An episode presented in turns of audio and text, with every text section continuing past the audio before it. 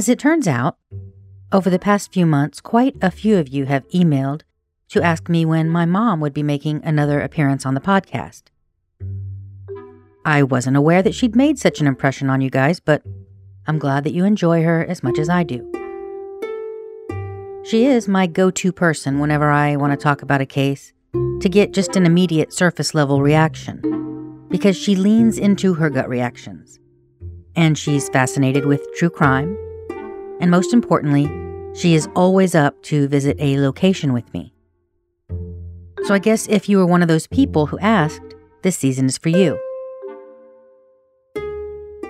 We took a trip to visit locations associated with this case, and I'll be sharing the audio of our discussions on Anna Maria Island, in our hotel, on our treks via golf cart around the little island community. Because we spent our Thanksgiving discussing multiple homicides that occurred in 1980 in Holmes Beach, Florida. I would tell you to excuse the background noise, the food preparation, the general clickety clack and sniffety snaff of four people my mom, my two sons, and I, in a suite on the beach, doing those things that one does on vacation, but don't excuse it. Settle in and pretend that you're there with us. But you should know there will be some salty words, because in my family, cursing is our love language.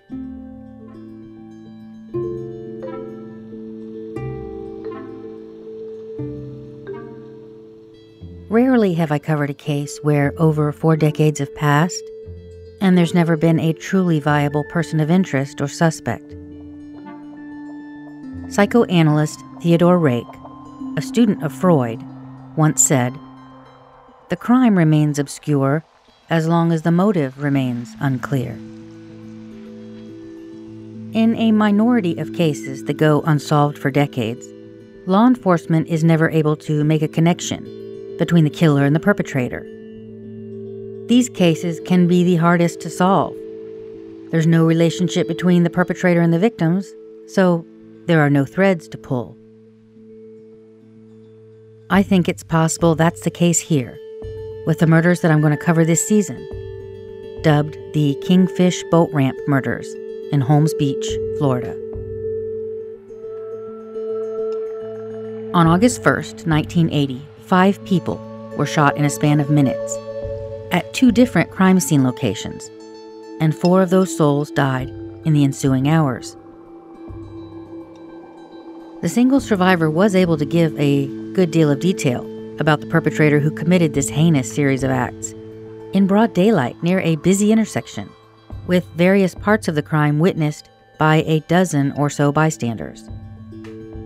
The killer implemented a ruse to get inside a vehicle, shot four people while it was moving, the vehicle crashed. The perpetrator jumped out, grabbed his bike out of the boat that the station wagon was towing, and rode down the street to a location where he had another getaway vehicle, a car. There, he shot another bystander who had followed him from the initial crash location. Then this perpetrator got into a car and fled the scene, passing by the first crime scene on his way. And just like that, he was gone. There's an image that has been published in the reporting of this story over the years. An image of Tampa pediatrician Juan Dumois and his two young sons, and the doctor's brother in law, Raymond Barrows. The young boys stand on either side of their father as the older men hold up each end of a stringer full of fish. Dozens caught on a fishing trip one day before their final outing. Everyone is smiling, the boys in their shorts and t shirts, the doctor wearing only his tight bathing suit, not quite a Speedo, but something less than the short red trunks that Mr. Barrows is wearing with his white shirt. In fact, it appears that they're in the same clothes that they will wear on their next outing, when they caught just as many fish or more. And you know, there's something about those fish. The ones that they caught on the day of the incident, the ones that would later be found on that boat. Something about those fish really hit me when I read a newspaper article that included a throwaway line about them being tossed from the coolers after the accident by law enforcement when the vehicle and boat were impounded for crime scene analysis. Which is understandable, the boat was evidence. It would have to be stored for an undetermined amount of time. You'll recall that Benjamin Franklin famously noted that guests, like fish, begin to smell after three days. So their spoils for that day were tossed, never to be eaten or enjoyed by the family. Those fish and the effort put into catching them, it was the last thing that this group of souls would ever do together. When they motored the boat up to the dock that summer day, even if the trouble that they had getting it up on the trailer and out of the dock slip was a faint harbinger of something to come, none of them could have been prepared for what came next. Having spent about seven hours on the water under the hot August sun, the group piled into the family car, a 1977 Oldsmobile Vista Cruiser. Their skin a little darker than it had been hours earlier, their bodies and souls probably a bit clearer and more refreshed for having enjoyed something as simple as casting a line into the water and waiting patiently for a tug. You've probably been there. I have. That tired but good feeling at the end of a day spent outside, on the water, or at the beach, taking in all that fresh air. Tired but good, like down to your bones. Glad to be headed home, or in this case, headed to their home away from home. And this was their last day of vacation before the family would head back. The doctor was scheduled to work on Monday. After they pulled the boat out of the water and were strapping it down, Maria Dumois, the doctor's wife, and her 16 year old niece, Anna Maria, Mr. Barrow's daughter, drove by the boat ramp on Manatee Avenue on the way back to the vacation cottage. They'd been out shopping and sightseeing for the day, and they had stopped at a chicken place to pick up dinner, just in case the men didn't have a successful day. Raymond Barrows said they honked as they passed, and he waved back at the women as he and the boys piled into the station wagon and headed out, thinking that they'd be minutes behind them. Less than five minutes was all it took for their whole world to change. The doctor and his family were taking a trip. They were on vacation. So they rent this cottage for two weeks, and it's um, Dr. Dumois, his wife, his daughter, and their two younger sons. So they had been there a whole week when his sister and her husband came with their daughter to stay. They came just to stay for the second part of the week. They couldn't be there for the whole two weeks. So the day that this incident occurred, they were going to go fishing. Just the doctor, um, his brother-in-law Raymond Barrows, and the two boys. The women stayed home in the cottage with the girls, Okay. and the boys went fishing. Now they had gone out fishing uh, one other time previous, and they had launched at the same place at the Kingfish boat ramp. So the car was pulling a boat. Yes, it was like a station wagon type uh, type of car that was pulling a boat.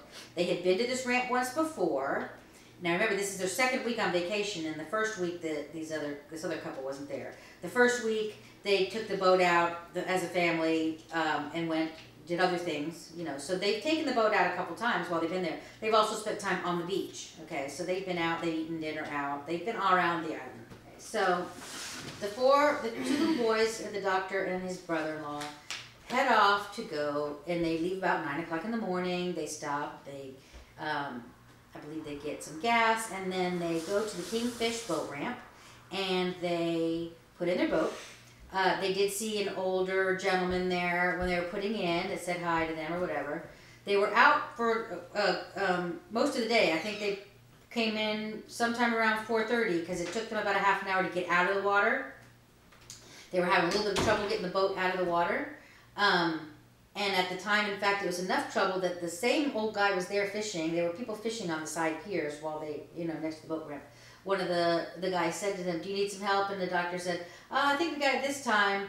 Um, but if you know, and then said, basically jokingly, you know, if I can't get it in, yeah, you know, I'll take you up on your offer or whatever. So it was basically a nice person seeing they were having trouble getting out of you know, out of there. They finally got it out. They pull it out like we used to. Remember, you pull the, the boat out of the way so the next person can come in. And it was getting right at five o'clock that this happened because it took them about thirty minutes to get out of the water, and it was right around that time. So they get in that after they strapped everything in. After after the ladies have driven by, they honk, and the ladies are heading home, going. She said she remembered thinking, okay, I'm glad that um, that they're um, Done, and done because they're they're headed home now. So they figured they'd be right behind them. So they the women are back that way. The guys get back into the car, pull forward like they're about ready to pull out, and a man pushing a bicycle comes out of the. You remember the picnic tables that we saw today? There's picnic tables and there's little trees there by the water at the boat ramp. So the guy walks up. He says, um, tells him basically he hurt his ankle and could they give him a ride? He said, I need to go up there. And the doctor said, Where exactly are you going? Do you have an address? And he said, No, that's up by the condos up there. Now the condos he was pointing to is literally out this corner right here. We turn Yeah, around the corner. by. Publix. Right. So um, the doctor said, sure, we'll give you a ride. So the doctor gets out of his car, uh, the driver's side. Um, Barrows gets out of his side. Now remember, the guy approached from the passenger side. All right, he's right there standing by Barrows. But instead of putting the car in the bike in the back of the boat, because I find this part a little significant, he didn't. He he he walked it around to where the doctor was, and they lifted it together in the other side of the boat. He didn't put it in with Barrows right there. He walked it around, and Barrows wasn't clear on actually why, what made, what was the reason why he walked around over there. So know. both guys got out, and he didn't let the other guy put, help him. He did. It's not like he said, "No, you can't help me." It's just he just walked it around for what reason? Well, did reason? he walk it around close to the water or walk it around close to the road? The road. It's up. So for example. So he put his bike where people could see him on the road. he put he Raymond's over here on, on the passenger side. Where's the ocean? doctor- Where's the, the ocean's behind uh, Raymond. They- So he walked towards um, where he would be, The road, unless there were people right there getting off the boat ramp that he that would see him. yeah, maybe I don't know. We don't know why he did that. Was, was there no- ability for people to see him at that area? Sure, yeah, because they were parked just about ready to pull out. They were not far at all. You know, they were. It was a public boat ramp. There were people. There were cars. There were people, and it's right on the road. You see where it was, right on the road. Yeah. So he would he be more visible where he went to or More where he visible was? on that side, 'cause if so that odd that he walked around to be more visible, unless he was checking out what was in the car. Or the other thing I could think of was, we in a minute you'll know he had a gun on him, but he was wearing those short shorts, like those runner shorts. Where the hell did he have that gun? Did he have it tucked in? Maybe he needed that moment to grab it and hide it, or pull a shirt over it, or something. That's maybe that was a moment to get behind the thing, out of both views for a second, to pull his shirt down and make sure it was covering the gun or something.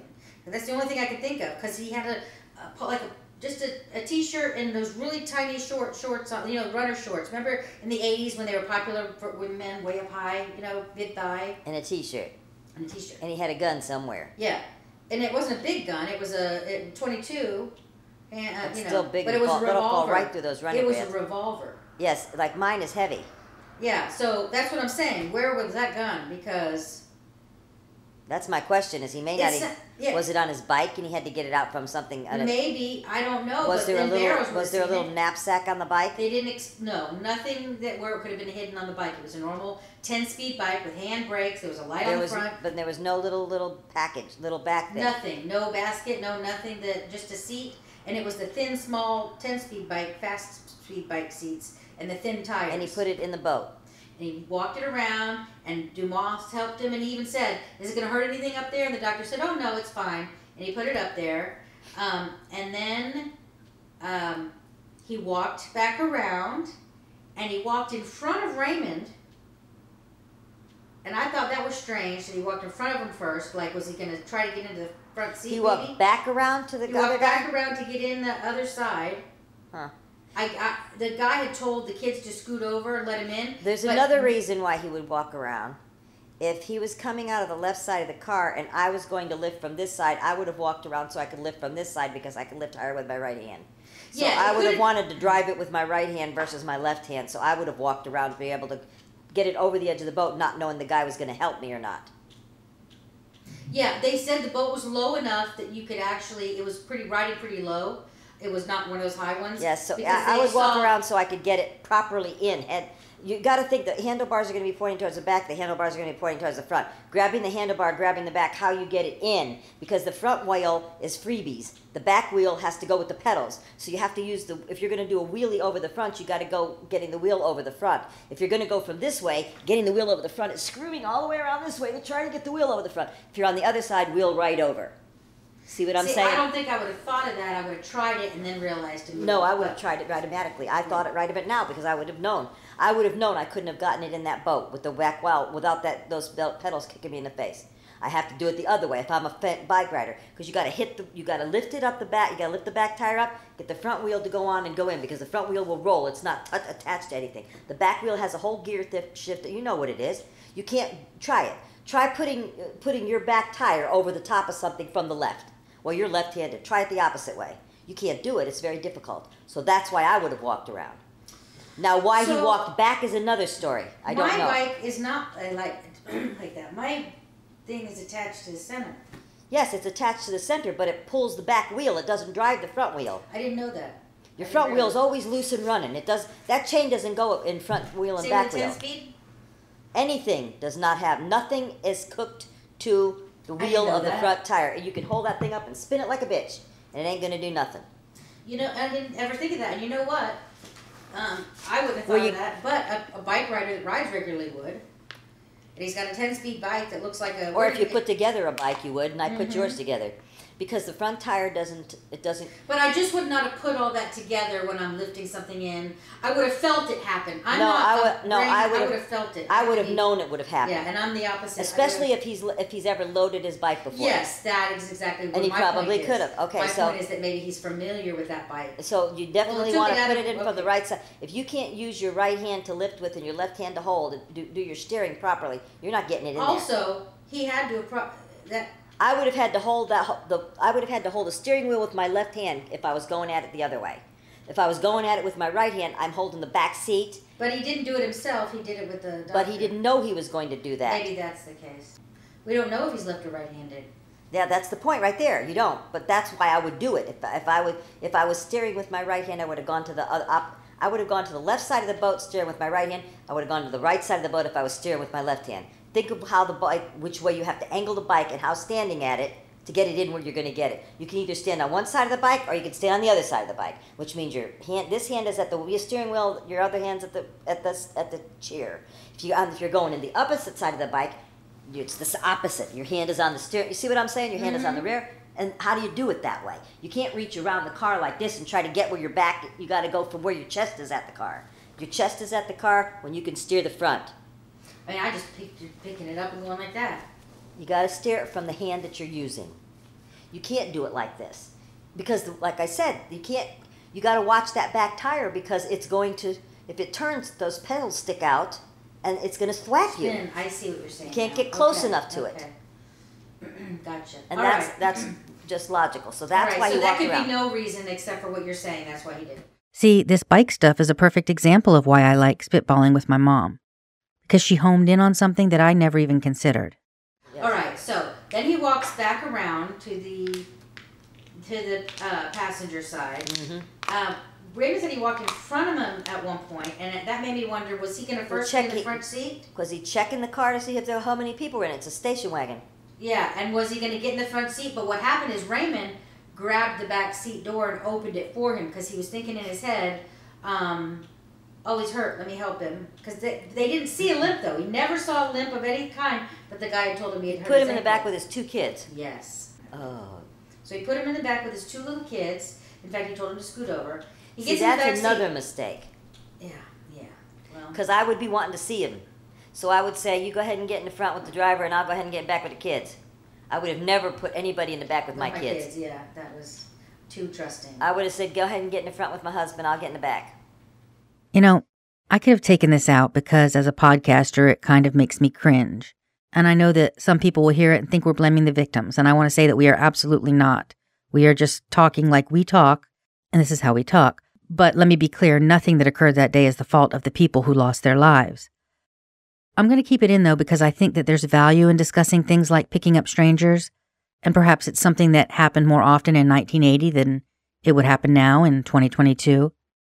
It's something that I would absolutely not encourage, and certainly not having them sit in the back seat with your children. To be perfectly honest, I don't think I'd pick up any stranger nowadays at all unless it was a little old lady accompanied by her walker or a lost child. Maybe an 80 year old man whose bones appear too brittle to risk anything more than a slight shove. The rest of you guys are on your own. Unfortunately, your bad rap has been well earned by anyone who's watched even a season of Dateline. All right, so they're all in the car now. They pull up and out of the thing, and you saw how quick it was from the boat ramp to there. Yeah, We not very right far. there, not at all. He said they didn't even get just barely down the road, and he felt something that he thought was someone slamming into the back of them. He had been shot. He didn't realize it. He was the first person shot, Raymond. He slumped over. He was going in and out of. He remembers hearing the doctor yelling, and remembers looking over of the side of his. I don't think he can move well or something, but he was in and out the whole time. He was conscious, but he only remembers parts of it. But he, he remembered a good lot. So he looked over and he saw blood on his brother-in-law's back. That's what he remembers. He had very compressed time. He doesn't remember anything, any shots of anybody else. He remembers looking over and seeing blood on the now. Um, there are multiple witnesses from behind them driving in the same direction and uh, cars coming at them that saw different things. Um, one person coming at them said he saw the driver with his and the, driver the doctor did not have a shirt on and he had like almost like a speedo bathing suit just a quickie. They got out of the water they got in the car and they were you know leaving there's no dressing. Raymond had shorts and a shirt on and the boys did It's the beach. but the doctor exactly. So this guy car that had just gone through the light and was coming toward them um, saw the car start driving erratically saw the doctor's back up against the driver's splat up against the window like he was side turned sideways Trying to fighting save his kids. fighting. He was fighting. He said he thought it was a knockdown, drag out, and then he heard two shots, and the doctor was shot twice. So I don't know at what point the kids were shot. Um, who was if they were shot before the doctor or after the Did they- doctor? so they were on he the shot- road when it happened? Oh yeah, he was driving. Well, how'd they get into the parking lot? Because as soon as the doctor was shot, he slumped over, and then another witness saw a hand from the back behind the doctor grab the steering wheel and he jerked it, and then the car started jackknifing. We're talking with a boat, yeah. went off the road, it jackknifed, and it was almost like around a tree. Like, you know, like here's the.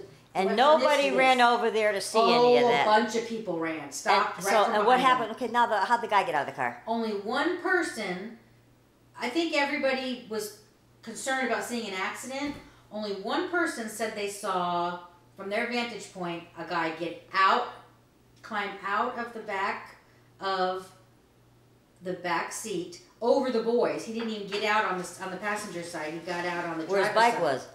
Um yeah no but the bike was now wrapped around the other side of the tree so if it's driving along this way He still got to get out the right side he had to he I, he couldn't get out this side because the boat was up against it. I think. with the No, driver's side. Ground out the driver's driver's side. Exactly. And Okay. then ran around to get the The left side. yeah to get the I don't know if ran in the front of the car. I think ran in the front of the car because one driver only said him saw, saw him get out of the car and run out around the car. He thought check on he what he thought he was seeing was the person Checking on kids and stuff. Yes, exactly.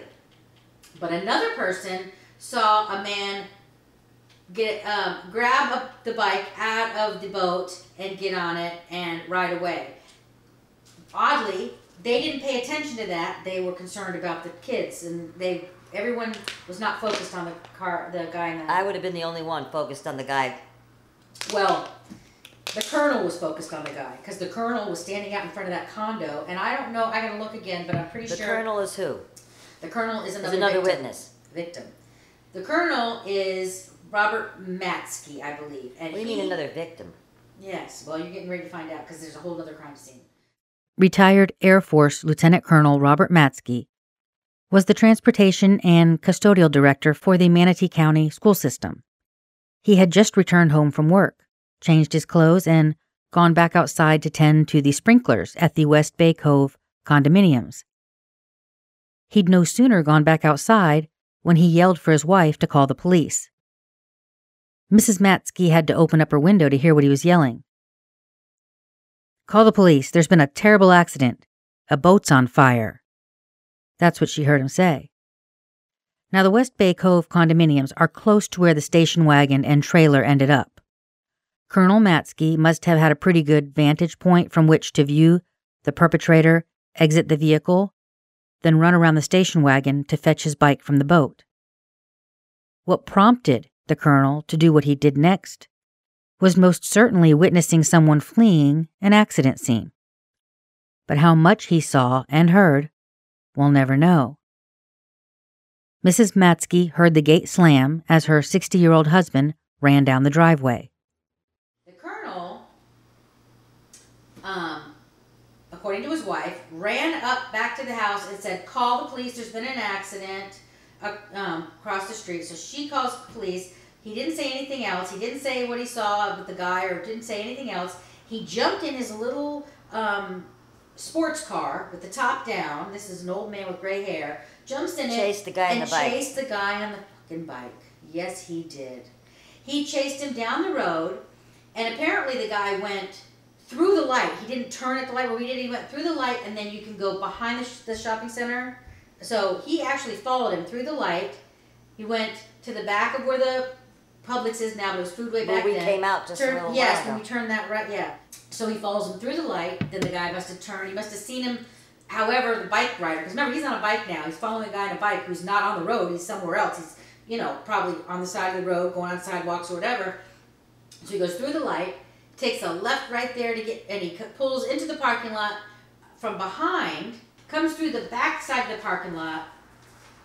Now, there was a woman that um, actually had gotten out of the car to chat with a friend while her husband took the groceries. She was around this corner over here, Okay. and That's she said she in. saw Matt, saw the colonel come through here. He comes through this entrance, so he's clearly looking for the guy. He must have seen him go this way, but he didn't know exactly where he is. So Matzke's coming here. He's driving.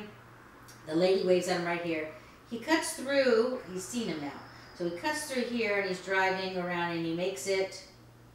If you're looking facing the the Publix, he's over to the left. I know exactly where it was because I we rode right by there. Okay, yes. So he's sitting over there, and now there's an altercation between the two.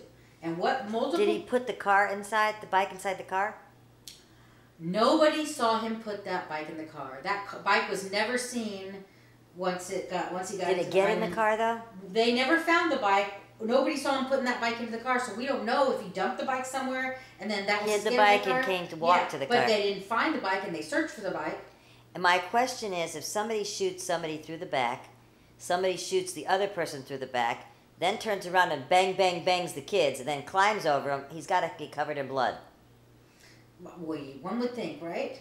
Especially if he had a light colored shirt and pants on. And that Legs, car, something's got to have blood. Mom, I have that police report, and it's bloody as fuck in that backseat. Then how in the hell are they blaming this I'm on this guy that didn't even do it, baby? Well, I am thinking that he may have taken his shirt off. Here's where the problem arises. There's Maybe a lot. still of, have a lot of blood on his arms, legs, everything. Maybe, maybe he wiped himself off while he was riding. Who knows? He I don't have- think so. He made it, who knows? Well, how do you do all that that I fast? don't know, but nobody even mentioned any blood on him over here either. Doesn't sound right, Jenny. He pulled out a gun, and he's the same description.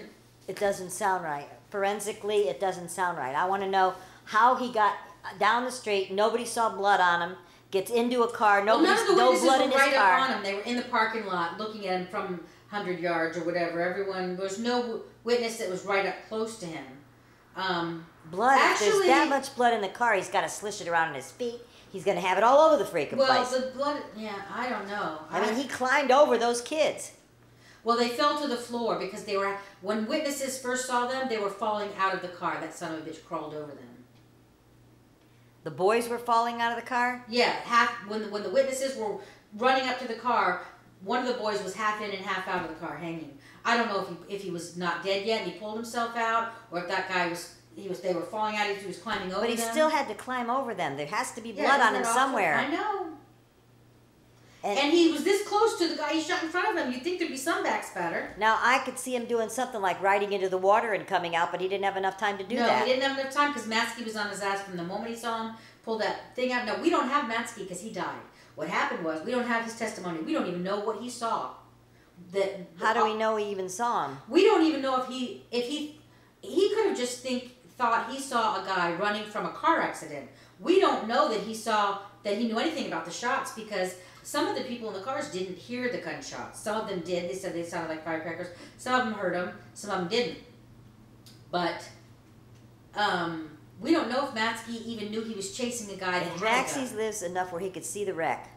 Yes. And he could see kids falling out of the car with blood all And over he them. could see a man and he see a man get in a bike and running from that. He knows that he did it. Well, he knows that what he all he knows is that there's someone leaving the scene of an accident and and kids are bleeding. Why isn't he? But instead of running to help the But- kids, he oh, I see what you're guy. saying. He might have thought that the kids were bloody from the accident. Right.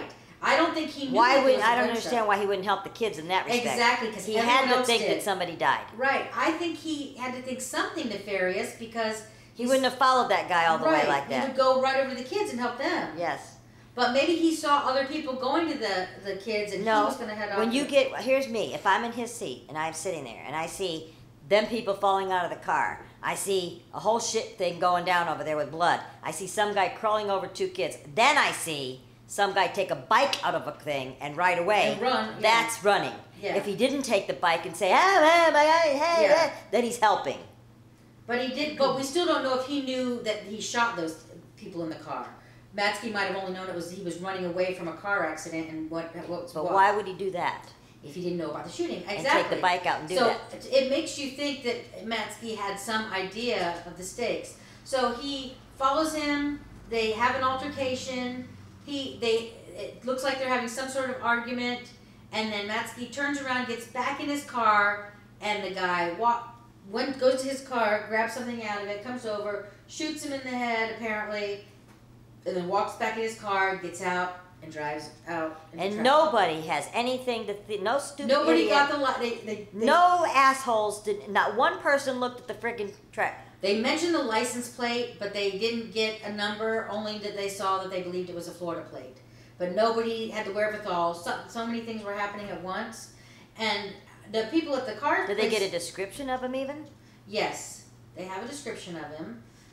Well, you got to think too that if there's a guy in either area shooting a gun randomly, you're gonna duck, hide, move, run. You're not going towards that issue. Why would you run towards Right. a guy shooting a gun? and that's why they were wondering how if Matzke knew about the gun. Why he probably did a guy with a not. But he's a colonel too, so he's been Yeah, in the service. So and his wife and kids said that he was the type that would have done that. So we can't rule out that he did know. yeah, but if he knows he's got a gun, he's also smart enough to know he shouldn't get too up right up on his ass. Yeah, he confronted him without a gun. Exactly. He That- should never have done that. He should have parked five spaces over and waited for him to get in the car and followed him to where he and was he going. didn't say call, tell his wife, call the police. I'm I'm chasing a guy that did something. He says there's been an accident and to call the police, and then he chases after a guy. He didn't say anything about the, what he was doing to his wife. Yeah, but She- what happens when he got there is the guy was climbing over the kids, ran and got his bike, and then he thought, this guy did this, I gotta go see what's going on. But he when he ran back to get to get in his car and tell his wife to call nine one one, he didn't um he didn't to go chase the guy. He didn't say. When she said what happened, he said I don't know. There's an accident. He didn't say there's a guy that, that just left an accident. and I'm chasing him. Would you tell your hot wife that? I don't have a gun, nothing, honey, but he got a gun, shot a bunch of Yeah, family, I- got on a bike, and I'm gonna go chase his ass. No, you're fucking not. Get in this house and call the police Yeah. yourself. That's what I would have said. Would you tell your wife that? No. Well, so he gets shot, and his car. He's dead. He gets shot he's dead. So Matzke gets shot. The guy leaves. Matzke is immediately dead, and he slumps over, and his car does this and slams into another car. These people at this, what's going on The here? car's driving. Matzke's car's driving. It, it, it went into it. Yeah, he must have. okay, so you got people looking all over the place and not even seeing what's They going on. They don't know what's going on in the other crime scene. These people only know that they've got a. Someone just got shot. Someone left, and now the car. They didn't know he was dead yet, and they thought, and he crashed into another car. They're only worried about this. They have no idea what's going on in the boat thing. Not to mention that you got police coming over to the other thing. Now you got another police people calling coming Yes, to the other thing. And then that's exactly. And you what got a happened. biker who's going to look at 52 bikers on the There street. There were multiple calls coming in. One got called here, one got called there. They didn't realize And if immediately he it was didn't look like he was covered in blood, he could even look dripping wet and they wouldn't worry because he's at the beach. It was right around this time that the Manatee County dispatcher was bombarded with calls. Anyone listening to the radio on that frequency would have heard those calls piling up. First calls for police, then ambulance, then a call for a second ambulance, then a call from an officer for backup. We've got a man shot at the foodway, came his plea. Three police and fire units rolled out almost immediately. But what began as a boat on fire call ended up being much, much more. Colonel Matzke jumped into his Fiat sports car and followed the perpetrator from the scene. He is the only witness who would see the perpetrator at both crime scenes. One witness on Manatee Avenue, the road that the station wagon pulling the trailer had lost control on, said that the man in the sports car, Colonel Matzke, looked like he was going to take a left at the intersection by the foodway, but changed his mind and drove through the light. We can't know what prompted that change. Perhaps the colonel saw the man on the bike drive around the back of the foodway, or maybe the light turned yellow and he needed to get through the intersection fast or risk losing sight of the man who was fleeing on the bike. But right after he pulled through the intersection, Colonel Matzke made a left onto the small road behind the Foodway supermarket and drove into the back side of the parking lot. It seems as though he lost sight of the man on the bike, at least momentarily, because witnesses say that he was driving slowly through the lot from the back to the front and even waved at someone he recognized before decisively turning in the direction of his target. Other witnesses saw the sports car pull up near another vehicle described as brownish in color, and the older man having what appeared to be a heated conversation or altercation with a younger man. Witnesses say that Matzke turned to get back in his sports car as the young man turned to retrieve something from inside his vehicle, and then a shot rang out. Matzke immediately fell to his side, no longer visible to onlookers, and his sports car drove on its own steam in a wide arc through the lot until it impacted another vehicle, crashing to a stop.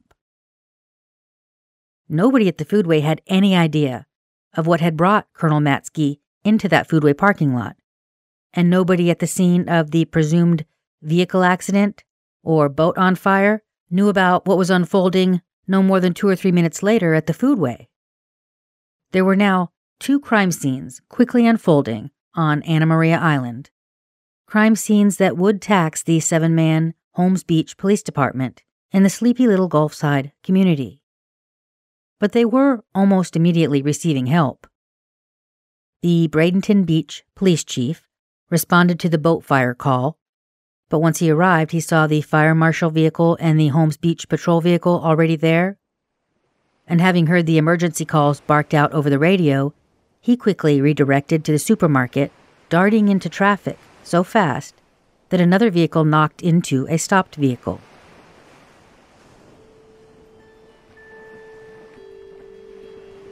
Frantic minutes ushered in the investigations of the two crime scenes that law enforcement didn't yet know were linked.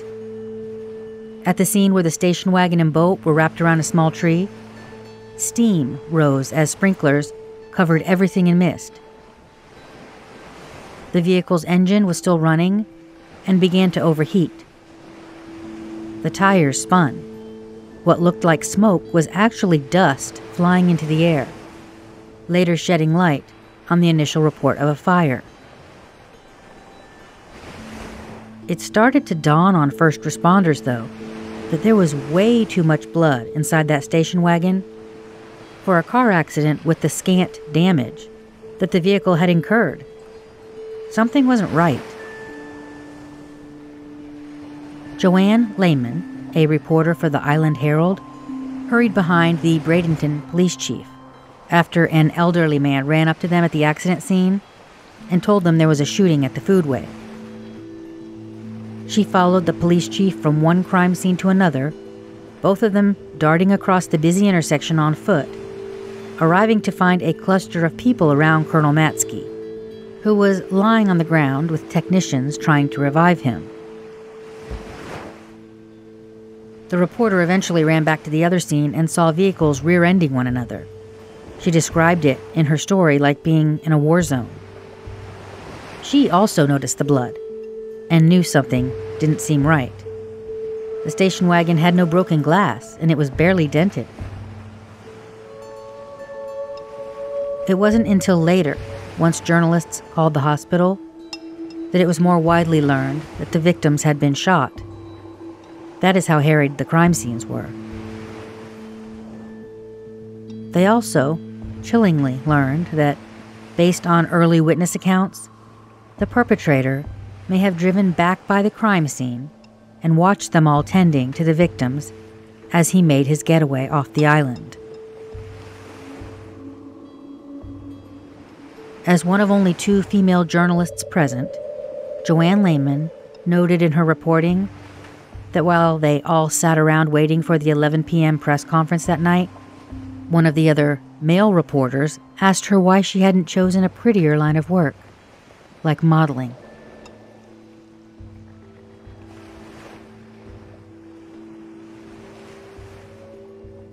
In the next episode, I'll break down the statements of the only witness who heard the killer speak and was in the station wagon with him when the shooting began.